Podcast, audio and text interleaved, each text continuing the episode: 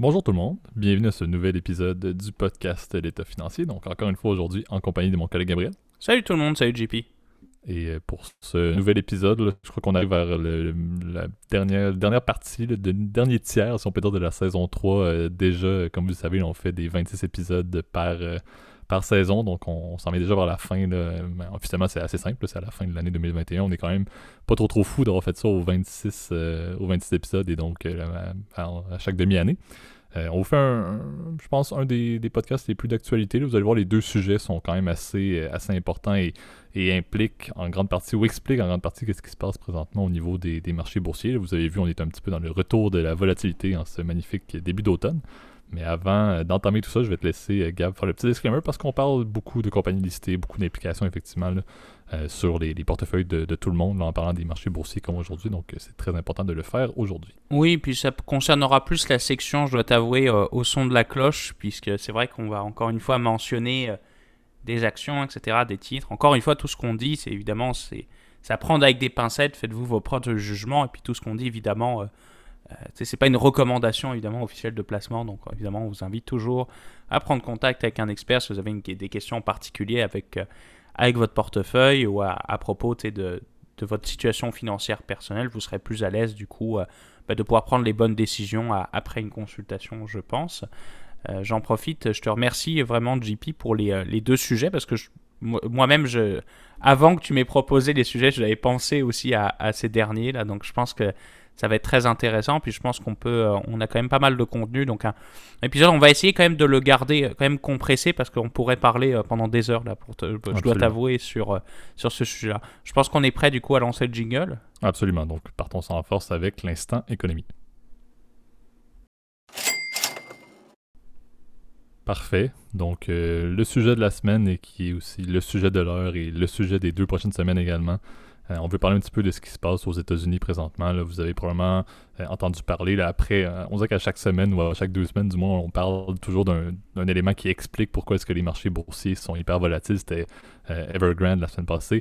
Cette semaine, on veut passer de parler un, un peu de la fameuse date butoir, là, l'espèce de, de X-Date, comme il mentionne au niveau des États-Unis, euh, au niveau là, du moment où les États-Unis n'auraient plus la capacité de payer euh, leur dette. En fait, c'est que les Américains se retrouvent un peu dans une impasse sur le fait que, et ça, vous l'avez peut-être vu il y a de cela quelques mois, euh, la limitation au niveau de, des emprunts a été remise en place. Donc, ça avait été retiré depuis quelques temps. Il faut s'entendre que c'était favorable durant la COVID. Donc, le, le gouvernement américain, le, le trésor américain pouvait euh, émettre des nouveaux bons, émettre de la nouvelle dette pour financer leurs activités. C'est, c'était assez courant, il n'y avait pas de limitation. Depuis le retour de cette limitation-là, on voyait un peu venir le moment où on allait arriver à une impasse, comme c'est le cas présentement, dans lequel le Congrès allait devoir déterminer est-ce qu'on augmente cette limitation-là ou est-ce qu'on l'annule tout simplement, ou bien est-ce qu'on la maintient comme ça et le gouvernement se retrouve dans un problème complet de dire ben, on ne peut plus émettre de nouvelles dettes, on ne peut plus payer euh, la, des services qui sont quand même assez critiques et on se retrouve en, en quelque sorte en défaut de paiement, ce qui implique, et ça c'est ce qui est fou parce qu'on dirait qu'on on va en parler quand même beaucoup aujourd'hui, mais on, je trouve qu'il n'y a pas beaucoup de,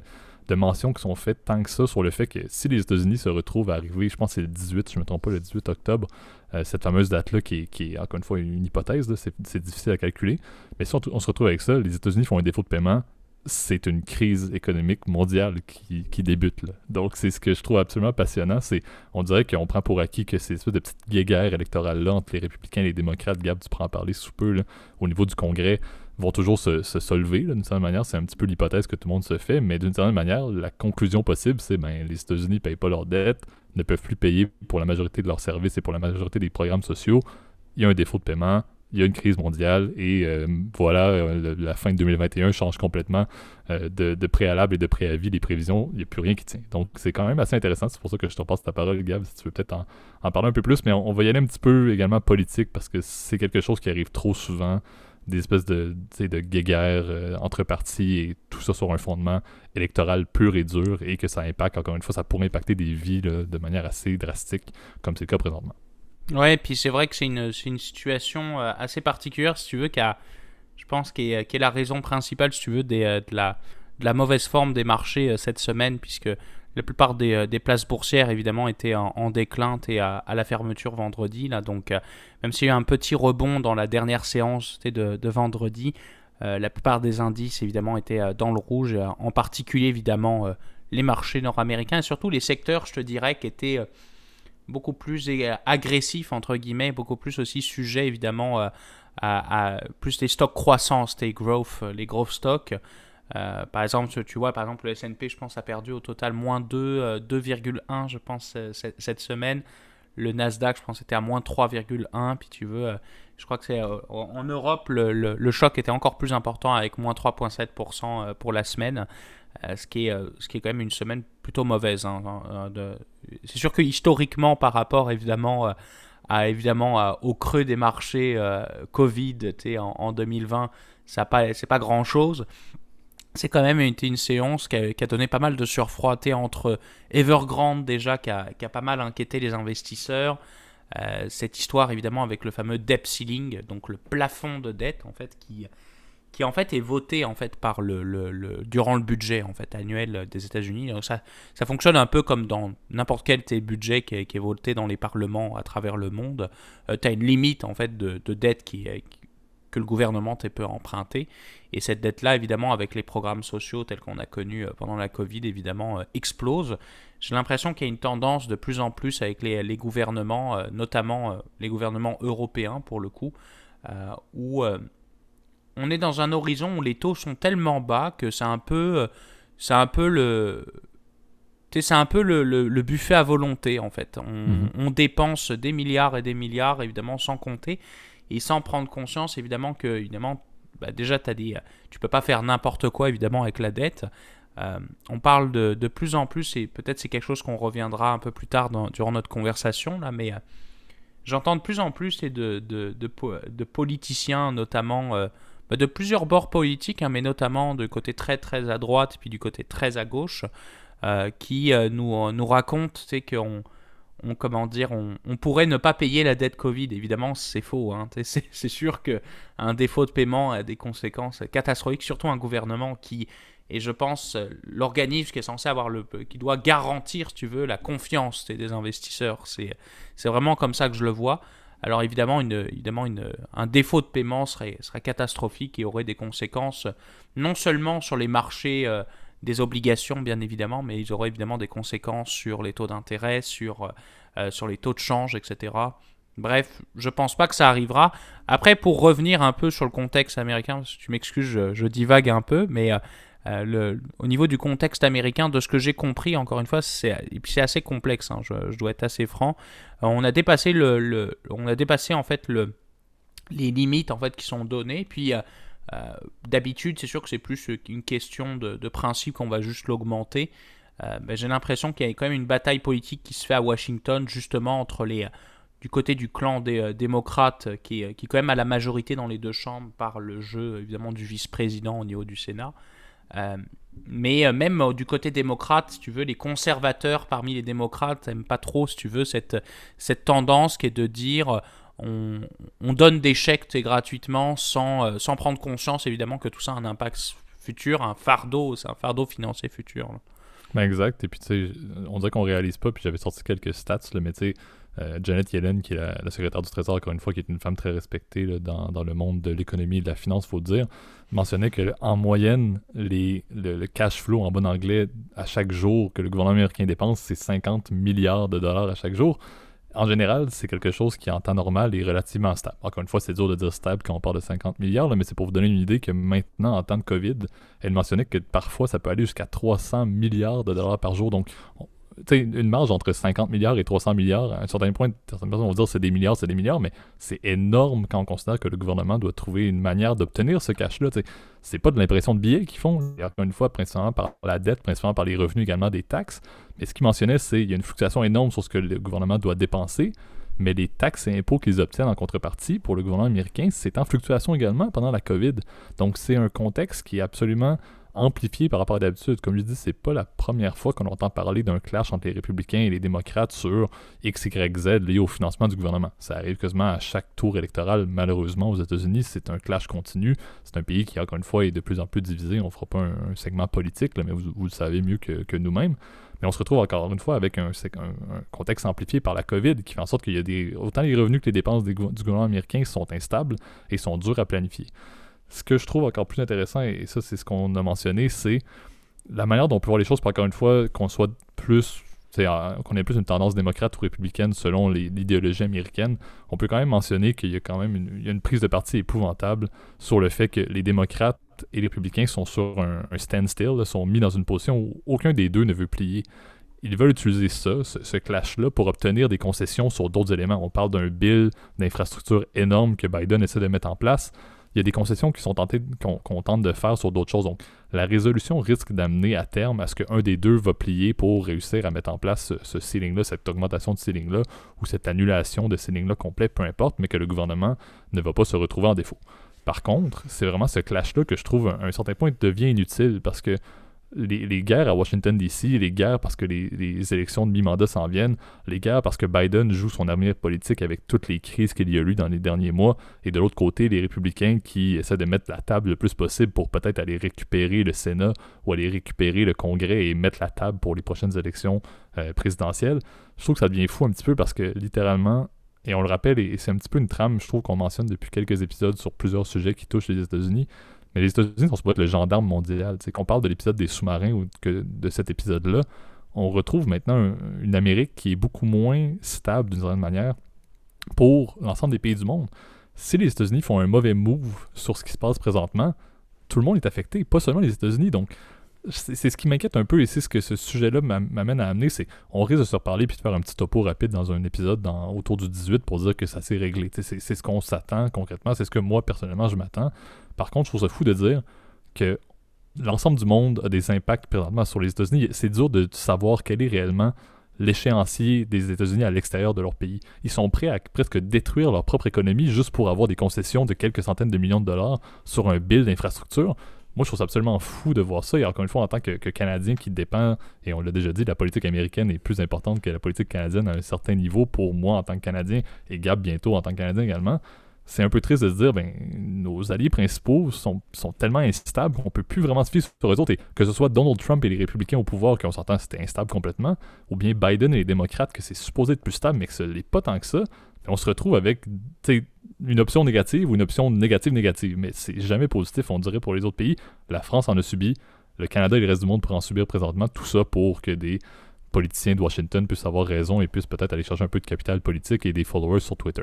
Je trouve ça un petit peu triste. Oui, puis on voit une présidence, si tu veux, Biden, qui commence déjà, si tu veux, être en, en côté euh, montagne russe. Hein. On, on avait vu il y a quelques mois, on disait que justement Biden, ça fonctionnait bien, le retour de la croissance, les, les taux de vaccination qui commençaient à progresser. Là, finalement, les mauvaises nouvelles commencent à arriver déjà, si tu veux, euh, euh, par rapport à justement ce conflit politique. Il euh, faut juste préciser, en, en revanche, le défaut, c'est pas, on utilise le terme défaut, euh, ce n'est pas un défaut de paiement sur les obligations, attention, hein, mais c'est juste que le, le gouvernement pourrait être en fait en défaut sur ses engagements en gros financiers. Donc c'est comme il sera en... sur ses obligations mais dans un autre sens. Voilà, voilà, exact. C'est, c'est un peu comme un peu comme si vous étiez employé d'une entreprise puis euh, vous attendez, vous avez le, votre paye le premier du mois, bah le paye elle arrive pas quoi. C'est, c'est un peu ce serait un peu dommage, genre, on ne souhaite pas ça, mais vous le savez qu'aux États-Unis, ce qui peut arriver aussi, c'est ce qu'on appelle le fameux shutdown, hein, qui est, euh, où en gros, bah, l'administration ne fonctionne plus, les, les fonctionnaires ne travaillent pas, euh, et c'est quelque chose qui, a, qui s'est reproduit plusieurs fois hein, dans l'histoire américaine, même assez récemment. Il euh, euh, faut aussi préciser évidemment que le texte, en fait, est, pour le moment, il est passé à la Chambre des, des représentants, mais il n'est pas passé au niveau du Sénat, où il faut avouer la majorité est assez dure à obtenir, puisqu'on est à cinquante cinquante, hein, vous savez. Euh, il y a cent sénateurs aux États-Unis qui sont élus tous les six ans, si je me souviens bien. Euh, et c'est un tiers tous les six ans. Donc, euh, les, comment dire, les démocrates ont réussi à avoir un cinquantième siège, puisqu'ils ont gagné les deux, sénats, les deux élections euh, sénatoriales dans l'État de la Géorgie, donc ce qui leur a permis d'être à égalité. Mais souvent, quand il y a égalité, bah, il y a le vice-président qui joue, fait office de président du Sénat, qui en l'occurrence est Kamala Harris, euh, qui permet de, de trancher. Mais euh, c'est vrai que c'est toujours très difficile et on, on revient toujours au, à un problème central de la politique américaine qui est le bipartisanisme, hein, tout simplement, qui est le, le fait que le politicien, les politiciens sont de plus en plus détestés, je pense, et euh, c'est une tendance, je pense, assez euh, mondiale, en fait, plus généralement, où... Euh, On fait beaucoup de promesses de campagne, pas beaucoup d'actions, puis finalement c'est plus de la guéguerre, si tu veux, euh, à savoir euh, « ouais, c'est toi le méchant, euh, ah, c'est moi qui, euh, qui ai raison », et euh, au lieu de travailler, si tu veux, dans l'intérêt commun du, du peuple, en fait, qui est, je pense, le... Alors là, ça fait un peu euh, film d'amour, film... Euh, ouais. Ça fait un c'est, peu... C'est le fondement des gouvernements, encore une fois, puis c'est, c'est vraiment le débat politique de dire, je pense que c'est quelque chose qu'on peut, qu'on peut parler en off également, puis on, on s'entend là-dessus de dire, ben dans la trame actuelle, c'est dur de dire que dans vingt ans, les États-Unis seraient différents. Dans la mesure où il y a une scission, que c'est du cinquante et un quarante-neuf au niveau des votes pour un parti et pour l'autre, tant que c'est un système à deux partis, tant qu'on le mentionnait à l'époque, les extrêmes restent dans un seul et même parti, que ce soit à la droite ou à la gauche, ben, on se retrouve un petit peu dans une impasse où, comme tu as dit, ben, personne n'a réellement intérêt à travailler pour l'autre, personne n'a réellement intérêt. Puis je dis pas que le système canadien est mieux, mais le système canadien, il y a tellement de l'eau dans le vin de chaque parti au final qu'ils vont arriver à des choses pareilles, que ce soit les libéraux, les conservateurs qui sont au pouvoir. C'est ce que je trouve triste aux États-Unis, et comme on l'a dit, ça amène le fait que ben, c'est instable pour tout le monde et pour l'ensemble de, du monde. T'sais, c'est ça que je trouve un peu fou, c'est de dire la politique canadienne, à la limite, ça serait séparé à cent pour cent, tout le monde s'en fout. T'sais, ça n'aura pas d'impact en France, ça n'aura pas d'impact en Inde, ni en Australie. Mais les États-Unis, du jour au lendemain, de la personne au Chili ou la personne qui vit en Corée du Sud se retrouve impactée par les décisions qui se passent à, à Washington. C'est ce que je trouve un petit peu difficile, et encore une fois, tout dépend du capital politique. On dirait que tout ce qu'ils font, c'est mettre des pions pour l'échiquier de la présidentielle, et ce, pendant quatre ans. Et après ça, nouveau président, pendant quatre ans, on met des pions pour favoriser notre parti, et ça, c'est un cycle éternel présentement au niveau des États-Unis. Bah, d'où l'intérêt, je pense, de, de, de, de consulter à House of Cards, qui, je pense, est un peu Absolument. le... Je pense que la référence, c'est de savoir comment on travaille à Washington. Évidemment, c'est, c'est, fixe, c'est une fiction, mais c'est quand même assez réaliste, si tu veux. De, il y a beaucoup de lobbying, et cetera. C'est, c'est... De ma perspective, je trouve que c'est, c'est la vision un peu euh, regrettable, en fait, de la politique, la, la vision cynique, en fait, que, qu'ont les politiciens. Et je pense que au lieu de, c'est ça, de travailler dans l'intérêt commun, de, de travailler, si tu veux, euh, comme c'est, ça peut être le cas, par exemple, dans des pays comme, par exemple, la Suisse, ou... Euh, des pays par exemple comme l'Allemagne, où tu peux voir parfois des alliances euh, entre les deux partis principaux et qui sont opposés, bah, c'est possible si tu veux, ça fonctionne. Mais sauf qu'aux États-Unis, bah, j'ai l'impression que c'est, alors c'est peut-être quelque chose qui est très culturel aussi, et c'est vrai que c'est difficile de juger toujours avec nos lunettes, si tu veux, de, de franco-canadien, je veux dire ça comme ça, tu, ou canadien-français, là on pourra, le, on pourra faire les deux, euh, mais... Euh, c'est assez difficile de juger, si tu veux, avec notre regard, si tu veux, avec euh, notre culture politique qui est complètement différente, si tu veux. Les États-Unis aussi, il faut avouer que c'est un État qui est très euh, décentralisé. Il y a un pouvoir très important des États qui sont... Euh, et c'est pour ça que d'ailleurs qu'on parle des États unis d'Amérique. C'est, on, c'est une union, mais d'États indépendants. C'est, euh, c'est vraiment... Euh, c'est, c'est une culture qui est très comme ça, évidemment, en, en Amérique. Et, et euh, c'est, c'est encore une fois, c'est très difficile, si tu veux, de juger... Je te donne un exemple très simple, c'est que d'habitude, tout ce qui est euh, plus des, des compétences, tu veux, au niveau du transport, du développement du territoire, euh, de, la, de l'économie, et cetera, de, la, euh, de l'éducation, de la santé, et cetera, c'est des compétences qui sont d'habitude gérées par les États. Et, par exemple, la Californie, c'est un très bon exemple. L'État de New York aussi, qui sont des États justement qui investissent énormément, par exemple, dans, dans le transport. L'Illinois, évidemment, enfin, il y, y en a énormément. Euh, puis euh, le, le, le fédéral s'occupe beaucoup plus des questions régaliennes, c'est la, la, la défense, euh, la diplomatie, donc euh, les, les affaires étrangères, euh, va s'occuper évidemment de plus de, de vision globale des choses, évidemment l'économie avec évidemment le, la politique monétaire, et cetera. C'est, c'est des compétences, tu veux, que l'Américain moyen, si tu veux, n'aime pas que Washington ait son nez euh, partout, et, et ce débat, il est aussi vieux que l'Amérique, donc euh, je me dis de, d'une certaine façon...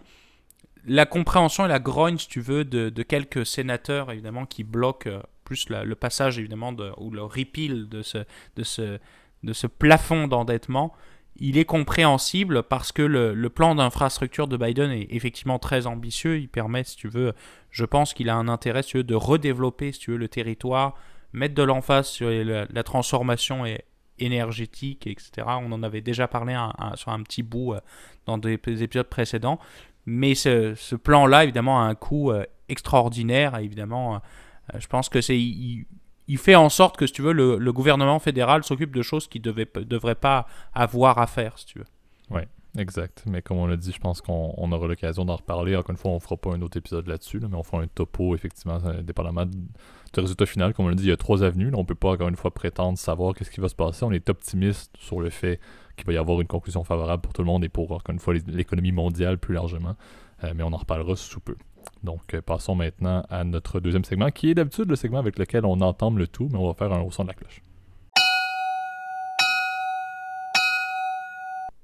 Parfait. Donc, euh, le deuxième sujet qu'on veut vous parler, euh, encore une fois, on fait un mix, cette fois-ci un petit peu plus, encore une fois, axé marché. On va parler de compagnies listées, là, mais on est encore une fois dans un mix un petit peu politique. Là, vous allez voir pourquoi, là, mais on voulait parler de l'annonce euh, qu'il y a eu la semaine passée là, de la part de la compagnie Merck and Co., Euh, qui est quand même une avancée assez intéressante. Et il y a eu des commentaires que je vous partagerai là, de, de hauts gradés de la santé américaine qui sont quand même assez, assez optimistes sur ce, ce nouveau remède-là, mais on veut parler de la fameuse du comprimé euh, contre la COVID, du moins contre la COVID, dans la même logique que les vaccins. Là, on va dire contre la COVID, mais c'est officiellement pour assurer le fait que les symptômes vont être réduits au niveau de la COVID. Ça n'empêche pas le fait de l'avoir, mais ça empêche les cas graves.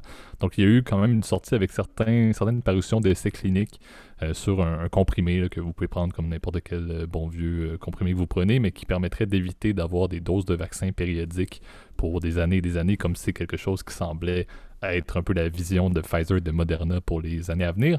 Donc, c'est une avancée quand même assez intéressante. C'est quelque chose que les gouvernements, euh, et surtout le gouvernement américain, avaient mis beaucoup d'emphase, d'une certaine manière. Le fait de rendre, de démocratiser un petit peu euh, la, la, la, la COVID en termes d'accès, euh, non pas juste par des vaccins, mais par d'autres options également.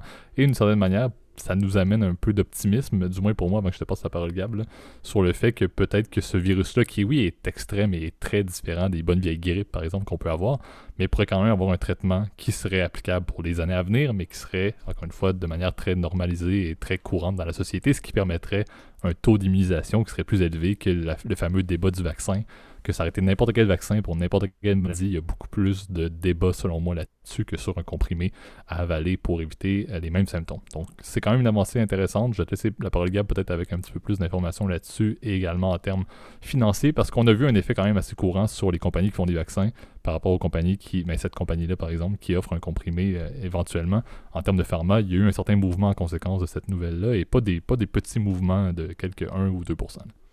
Le Molnupiravir. Je sais pas comment le, le prononcer, hein. c'est, c'est, un peu, c'est un peu bizarre comme nom, là, mais euh, bon, c'est pas la première annonce qu'on a depuis euh, un an et demi, hein, évidemment, depuis le début de la, de la pandémie, euh, évidemment, des, des traitements euh, euh, qui étaient prévus, en fait, et c'est vrai que on est, euh, on est depuis, quel, en fait, depuis un an et demi, on a toujours eu, si tu veux... Euh, de la part des gouvernements, tu as deux façons de penser. C'est soit on investit, si tu veux, dans le traitement, ou soit on révit dans la prévention, si tu veux. Euh, et j'ai l'impression qu'on on a, eu, on a pris beaucoup de retard sur le côté traitement. Euh, c'est vrai que les campagnes de vaccination ont quand même prouvé de manière générale, si tu veux, une, une efficacité assez, assez élevée, si tu veux, de l'immunité. Si tu veux. On, apprend, on attend, quand on voit, par exemple, les derniers chiffres, si tu veux, du Covid, euh, on sait déjà qu'à peu près dix pour cent de la population mondiale a eu le, évidemment, a eu le virus, hein, donc a été malade. Et que, bon, d'un point de vue statistique, c'est sûr que le nombre de morts est quand même assez important, évidemment, en termes de chiffres. Pourcentage, il a tendance à se réduire de plus en plus avec les progrès, évidemment, de la, de la vaccination. Et ce, malgré l'apparition, si tu veux, de, de variants, euh, si tu veux, qui sont euh, potentiellement dangereux, là, donc, euh, comme le Delta. Malheureusement, je j'y connais pas assez, si tu veux, pour pouvoir euh, émettre, évidemment, une opinion euh, scientifique ou fiable. Donc là, là-dessus, je vous dirais, euh, renseignez-vous auprès des personnes, euh, des, des, des, des officiels de Absolument. La santé. Et... Euh, Et c'est vrai que ce nouveau traitement donc, a été annoncé évidemment par Merck, mais qui est en développement depuis plus d'un an maintenant, euh, apparemment porte ses fruits. Donc le, le Molnupiravir, donc c'est un, donc c'est un, en tout cas une, un, antivia, un antiviral de, de base, là, donc qui avait été à l'origine, euh, qui avait été développé donc pour le traitement de la grippe et qui apparemment euh, réduirait, selon les premiers chiffres, les premières estimations donc du coup du laboratoire Merck qui est, qui est basé aux États-Unis. Euh, ça réduirait de cinquante pour cent, si tu veux, le, les formes graves en plus de, du, de, du, du, euh, du, euh, du Covid. Donc, euh, Je ne sais pas exactement comment est calculé ce pourcentage-là. Est-ce que c'est un, un, un, pourcent, c'est un pourcentage ou est-ce que cinquante pour cent des gens qui ont eu cette personne-là ont eu des effets positifs, si tu veux, du traitement? C'est très, euh, les statistiques ne sont pas comme avec le vaccin, où on dit où tu as un taux d'immunisation ou quoi que ce soit. Ça, c'est plus est-ce qu'on est capable de guérir un pourcentage de personnes. Et euh, euh, Merck compte donc du coup euh, déposer, si tu veux, une demande auprès de la, de la Food and Drug Administration ou la F D A euh, dans, les plus, dans les plus brefs délais. Apparemment, les, les, euh, en tout cas, les, les chiffres qui ont été donnés par euh, le docteur Anthony Fauci, qui est le... Qui est un, le le monsieur Covid, si tu veux, euh, auprès de l'administration Biden et précédemment euh, Trump, euh, on dit que les résultats étaient impressionnants. En revanche, il faut avouer que ce n'est pas la première fois, si tu veux, qu'on a des, euh, qu'on a des annonces, si tu veux, en, en grande pompe. On se souvient que l'hydroxychloroquine, euh, en début de la, la crise en deux mille vingt, avait fait beaucoup parler, tu sais, avec des gens qui littéralement avalaient du liquide pour poisson rouge. Ouais. pour, pour essayer de se soigner. Bon, ça marchait moyen, là, ou essayer de boire du Lysol. Enfin, bref, il y avait des traitements plus ou moins saugrenus, là. Puis, euh, on se souvient aussi du, de la part de Gilead, euh, tu, tu te souviens du fameux Remdesivir euh, auquel euh, le président euh, Trump avait été soigné euh, à, à, avec une thérapie de choc quand il a, été, euh, quand il a testé positif. Euh, donc, bref, on, on, euh, moi, je, moi, j'attends de voir, encore une fois, un peu l'avancement, évidemment, de ce... Ce, comment dire, ce, ce médicament qui est pour le moment expérimental, et on, on verra évidemment si, euh, si euh, ici il prouve son efficacité euh, de manière concrète, là. Effectivement, mais tu sais, je pense qu'un un point intéressant que tu l'as mentionné, c'est de comparer avec les autres types de, de, de, de, de pilules, de médicaments euh, qui avaient été soulevés là, l'année passée, mais comme je, le, le bon point que je viens de dire, c'est l'année passée. Tu sais, il y a tellement d'eau qui a coulé sous les ponts liée à la COVID depuis, que de voir un traitement qui s'en vient maintenant, on n'en entend pas beaucoup parler d'autres alternatives, et on n'entend plus autant de folie de dire « Ah ben écoutez, je prenais, j'ai pris des, euh, de l'huile de saumon, là, puis ça m'a aidé beaucoup. » On dirait qu'on a un peu arrêté cette tangente-là d'avoir un paquet de remèdes soudains ou de trucs qui étaient liés à d'autres, d'autres maladies. Là, j'ai, j'ai pris un comprimé contre les allergies, puis je me sens vraiment mieux. T'sais. Ça aide un peu de voir que ce comprimé-là est réellement développé, non pas pour un autre besoin dans le passé, mais il a vraiment été développé pour la COVID, et avec les La, la, les connaissances et la compréhension de la COVID qu'on a maintenant, qui, on s'entend, est diamétralement opposée à ce qu'on savait en deux mille vingt. deux mille vingt, encore une fois, on ne savait même pas si tout le monde allait y passer, et maintenant on se retrouve un petit peu dans un retour à une, une normale, entre guillemets. Euh, donc c'est pour ça que moi, je suis quand même assez optimiste de voir ça. Le point que je trouve très intéressant, c'est, tu l'as dit, Fauci et le gouvernement américain ont été rapides à mentionner que c'était quelque chose d'intéressant, et que les données, du moins pour l'instant, des premiers essais cliniques étaient quand même assez favorables. On le mentionne souvent, et c'est ça dans tous les besoins pour les pharma, dans tout type de traitement, dans tout type de vaccin ou de peu importe, là, mais c'est pas un test qui est favorable qui veut dire que le deuxième et le troisième vont être favorables, et que le fameux F D A, le Food and Drug Administration, va être favorable à terme. Donc c'est sûr que c'est très préliminaire malgré tout. Mais l'optimisme, encore une fois, c'est de voir qu'il y a quand même des alternatives qui existent, surtout si on parle en termes financiers. Parce qu'on s'entend, la COVID, c'est quelque chose qui est assez horrible, mais s'il y a bien des compagnies qui en bénéficiaient, c'était les compagnies pharmaceutiques, parce que Pfizer et Moderna, d'une certaine manière, s'assuraient d'avoir des revenus périodiques annuels, avec le fait qu'on arrivait maintenant vers une troisième dose, et un jour une quatrième dose, un jour une cinquième dose, une sixième dose, et cetera, et qu'on soit techniquement dans l'obligation, d'une certaine manière, pour maintenir notre immunité, d'aller se faire vacciner couramment. Le fait qu'il y ait d'autres alternatives, encore une fois, moi, je, je, je suis, on, on s'entend, la, la vaccination, pour moi, c'est quelque chose qui, qui est un acquis, donc ça, je, c'est, c'est, c'est quelque chose que je n'ai pas de problème avec. Par contre, le fait qu'on ait d'autres alternatives, le fait que la population générale, et encore une fois, tout le monde a droit à son opinion, et tout le monde peut décider quelle position ils ont, mais le fait qu'on, au final, qu'on soit pour ou contre les vaccins, bien, il y a quand même une alternative qui existe. Je pense que c'est une bonne chose pour la société. À terme, on s'entend, la COVID ne semble pas être quelque chose qui va disparaître. C'est un virus qui va rester parmi nous et qui va probablement impliquer, de par sa, sa, le fait que c'est, c'est très viral, va impliquer d'avoir de, d'autres, d'autres protections, d'autres doses, d'autres, peu importe, là. Donc moi, c'est ce que je vois quand même de manière assez intéressante. Ça favorise aussi en termes financiers le fait qu'on se retrouve avec d'autres compagnies que juste Moderna et Pfizer, par exemple, qui se retrouvent avec des revenus, et cetera. Donc moi, je le vois positivement également en termes de la part de, de la business, malheureusement, il faut le dire, mais la, la business de la, de la protection contre la COVID dans les pharma, qui était centralisée par les trois quatre grandes compagnies de, de vaccins au monde. Au moins, c'est bien de voir qu'il y a des alternatives. Au moins, c'est bien de voir que d'autres compagnies qui peuvent arriver avec, avec d'autres trucs complètement sont encouragées par le gouvernement américain, sont favorisées également en termes d'investissement par le gouvernement. Je trouve que c'est quand même une, une bonne chose, et ça va peut-être régler certains débats sociaux, là, qu'on s'entend, qui, qui enflamment chaque pays présentement. Donc, d'une certaine manière, moi, je le vois de manière très positive. Euh, je suis pas Gab si tu veux entraîner ça là-dessus, là, mais juste les cours de vendredi nous montrent quand même assez bien également l'avis des marchés là-dessus, avec la performance de Moderna, là, qui techniquement, Moderna, je pense qu'ils ont perdu ouais. moins onze virgule trente-sept vendredi, alors que Merck a pris douze virgule trois. Donc vous voyez, c'est quand même assez diamétralement opposé. Ça montre, selon moi, que les marchés également sont plutôt optimistes au fait qu'il n'y aura pas un oligopole de la protection contre la COVID au niveau des, des compagnies euh, pharmaceutiques. Ouais, et puis après, c'est un... Tu, tu le sais, c'est quand même une industrie qui est, qui est très controversée, hein, évidemment, le, le médical, pour une raison qui, me, qui m'échappe, je dois t'avouer, puisque on, on fait bien de l'argent sur tout, hein, on, on fait de l'argent sur le sport, on fait de l'argent c'est sur, euh, sur la nourriture qui est censée être en, sur l'eau aussi, fin, et euh, les gens ont tendance à, à voir, si tu veux, l'industrie pharmaceutique comme quelque chose d'atroce, et cetera, alors que c'est malheureux, mais c'est, c'est comme ça, c'est... C'est comme ça, et, et je pense que c'est, c'est un peu dommage d'avoir une vision qui, qui est un peu euh, biaisée, puis je pense qui est, euh, qui, est, qui est fausse de l'industrie pharmaceutique, qui quand même fait énormément de recherches, si tu veux, et qui, qui ça coûte très cher, si tu veux, de, de développer des, des nouvelles technologies qui permettent, si tu veux, aux humains de... aujourd'hui, de pouvoir avoir des espérances de vie très longues, et cetera. Ouais. On n'aurait pas si... la qualité de vie qu'on connaît maintenant sans les pharma, mais c'est vrai qu'ils prennent beaucoup de, de briques et le, ils prennent le, le, le, une brique et un fanal constamment, alors que techniquement, si on est en santé et qu'on peut vivre notre vie maintenant, c'est vrai que c'est en grande partie grâce à ces compagnies-là qui ont toujours un remède à peu près à tout. T'sais. Oui, et puis c'est, c'est assez fou de voir aussi, tu vois, que la, la technologie qui a, été, qui a été développée, par exemple, avec l'A R N messager, encore une fois, j'y connais pas grand-chose, donc je préfère ne pas donner, donner de, de sottises.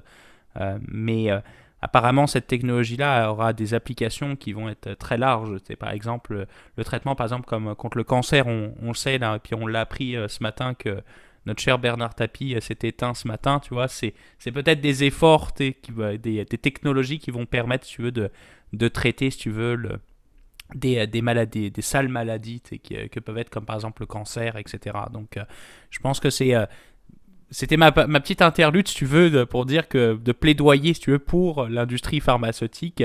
Après, c'est vrai que c'est, c'est une industrie, évidemment, qui, qui évidemment, euh, est, par la définition, si tu veux, de profit, c'est souvent, il y a un côté euh, euh, éthique, si tu veux, qui est, qui est parfois euh, un peu euh, controversé, mais en, en tout cas. Et, euh, et c'est vrai, tu, tu l'as bien dit, J P, alors... Euh, on peut voir les, les changements de cours, si tu veux, euh, comme, comme quelque chose d'un peu euh, d'assez ironique. Tu vois, euh, Moderna qui baisse et, et Merck qui, qui monte. Oui, ça paraît cohérent parce que Moderna va avoir ce renouvellement de pilules, va être un peu plus, de, en tout cas de vaccin, va être un peu plus lent. Je pense pas non plus. T'sais, on pense que euh, maintenant on va avoir besoin de, de boost annuel, en tout cas pour les personnes immunodépressives apparemment, donc avec des, euh, par exemple avec un âge très avancé, et cetera. Ce qui est déjà le cas, hein, par exemple pour la grippe, et cetera.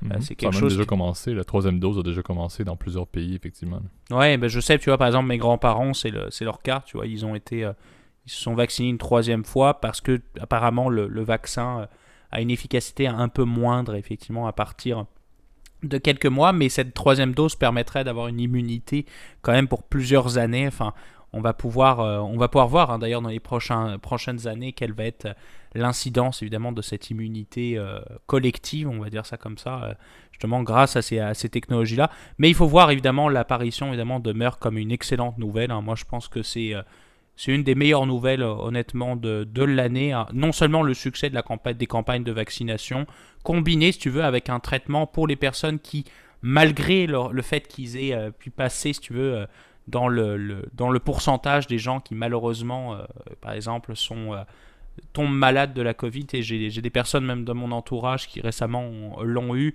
alors que pourtant, ils sont deux, vaccinés deux fois. Et bon, c'est, c'est une grosse grippe. Donc, tu sais, c'est... Ce serait bien, tu veux, qu'on ait un, un traitement qui permette non seulement d'avoir une deuxième phase, tu veux, de, de traitement complet, tu veux, de cette sale maladie qu'est le, euh, qu'est le, qu'est le Covid. Euh, pour ce qui est des cours boursiers, c'est sûr que, bon, alors là, et puis j'ai, j'ai trouvé ça, je trouvais que c'était un exercice qui était intéressant justement pour nos auditeurs. J'ai, j'ai un peu calculé, si tu veux, les corrélations, si tu veux, des rendements, par exemple, depuis trois ans, euh, des différentes compagnies te- de pharmaceutiques. Il faut avouer que Moderna, oui, a baissé parce que, effectivement, ils ont monté tellement. On, on est, euh, c'est une compagnie qui fait plus fois vingt-trois au niveau de son rendement depuis trois ans, euh, alors que tu vois, les autres, techn- les autres compagnies ont des rendements beaucoup plus petits. Et Merck est à peu près en annualisé sur trois ans, à peu près à un pour cent, J and J à sept pour cent, Pfizer à huit virgule cinq pour cent.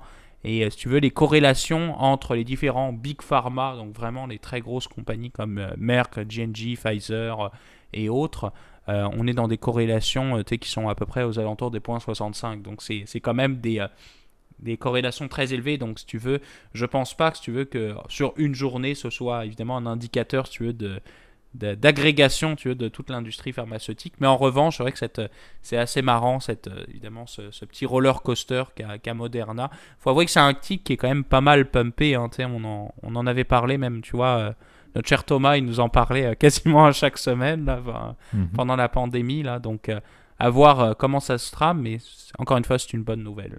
Là. Exact. Et puis, je pense qu'un un point qui pourrait bien conclure l'épisode aussi, là, c'est de voir ça comme étant...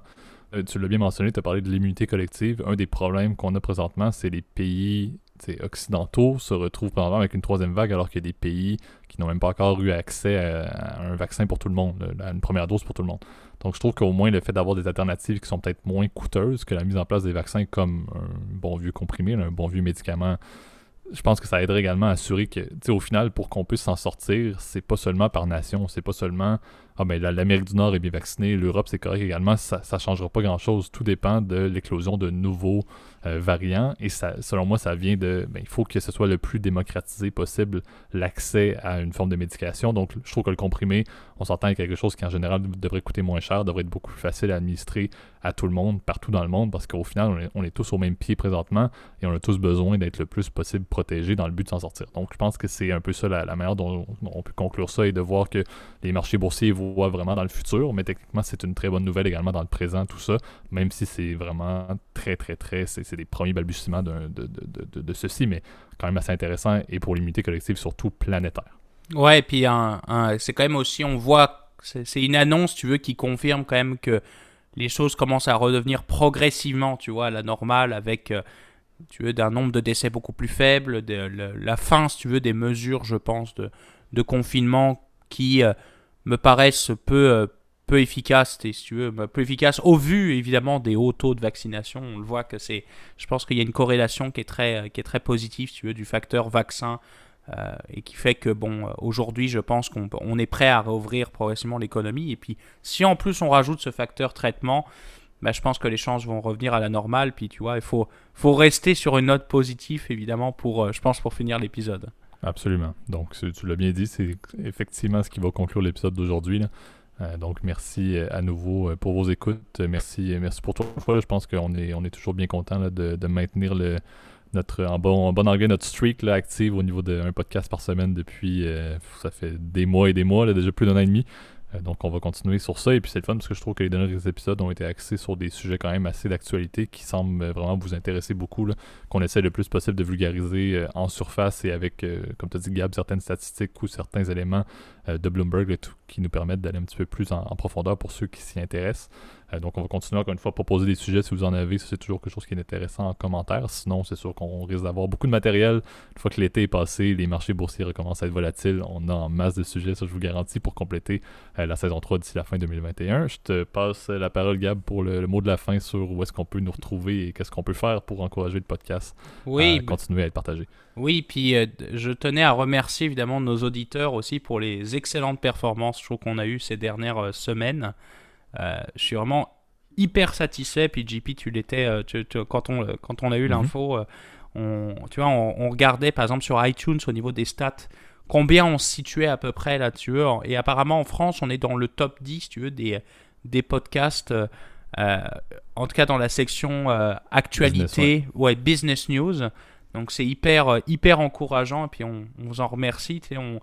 C'est ce qu'on disait, il y a François Langlais, puis il y, y a J P et Gabriel qui sont juste après. Donc exact, c'est quand même ça, assez... montre la, ça montre la force de la communauté. T'sais, c'est un peu ça que nous, on ne réalisait pas également. On fait le podcast encore une fois par plaisir et c'est pas, c'est pas quelque chose qui a vraiment porté notre attention, mais ça vous montre, chers auditeurs, que vous êtes, euh, vous n'êtes pas seul et, et le bouche à oreille que vous faites est à la base de tout. Comme on l'a dit, on n'est pas des personnes qui font de la publicité. On est un podcast indépendant qui sommes fiers de l'être également. Donc c'est par, c'est par vos écoutes, c'est par vos partages euh, que le podcast continue à vivre. Là. Donc euh, soyez fiers de la communauté Que, que vous avez développé, surtout, encore une fois, de l'autre côté de l'Atlantique, là, où, euh, effectivement, là, vous êtes bon nombre et, et, encore une fois, par rapport aux, aux communautés de d'autres podcasts, vous êtes vraiment assez notoire. Donc, euh, vous en remercie et continuez, continuez ceci. Là. Comme on dit, si vous appréciez le podcast, euh, en, en anglais, on dit, euh, comme je le mentionne souvent, un podcast que j'écoute beaucoup dit euh, Be a friend, tell a friend. Je trouve que c'est une, une bonne manière de voir les choses. Là. C'est le bouche à oreille qui, selon moi, fait en sorte que la communauté est, est vraiment la, la plus intéressante et la plus bâtie sur des personnes relativement similaires les uns aux autres et non sur un paquet de, d'auditeurs un peu, un peu épars et, et non impliqués. Là. Je trouve que notre communauté est très impliquée, ce qui est très bien. Ouais, et puis c'est, ce qui est vraiment cool aussi, c'est, euh, oubliez pas, bah, on, on, on le dit toujours, mettez de, de liker la vidéo sur YouTube, de mettre vos commentaires, et cetera, de le partager, comme tu l'as bien dit, J P, au bouche à oreille, c'est, c'est les meilleures références hein, qu'on puisse nous faire. Euh, puis tu vois, ça, ça porte ses fruits, parce que tu vois, par exemple, côté canadien, on est le deuxième podcast, comment dire, business news, encore une fois, francophone, donc tu veux...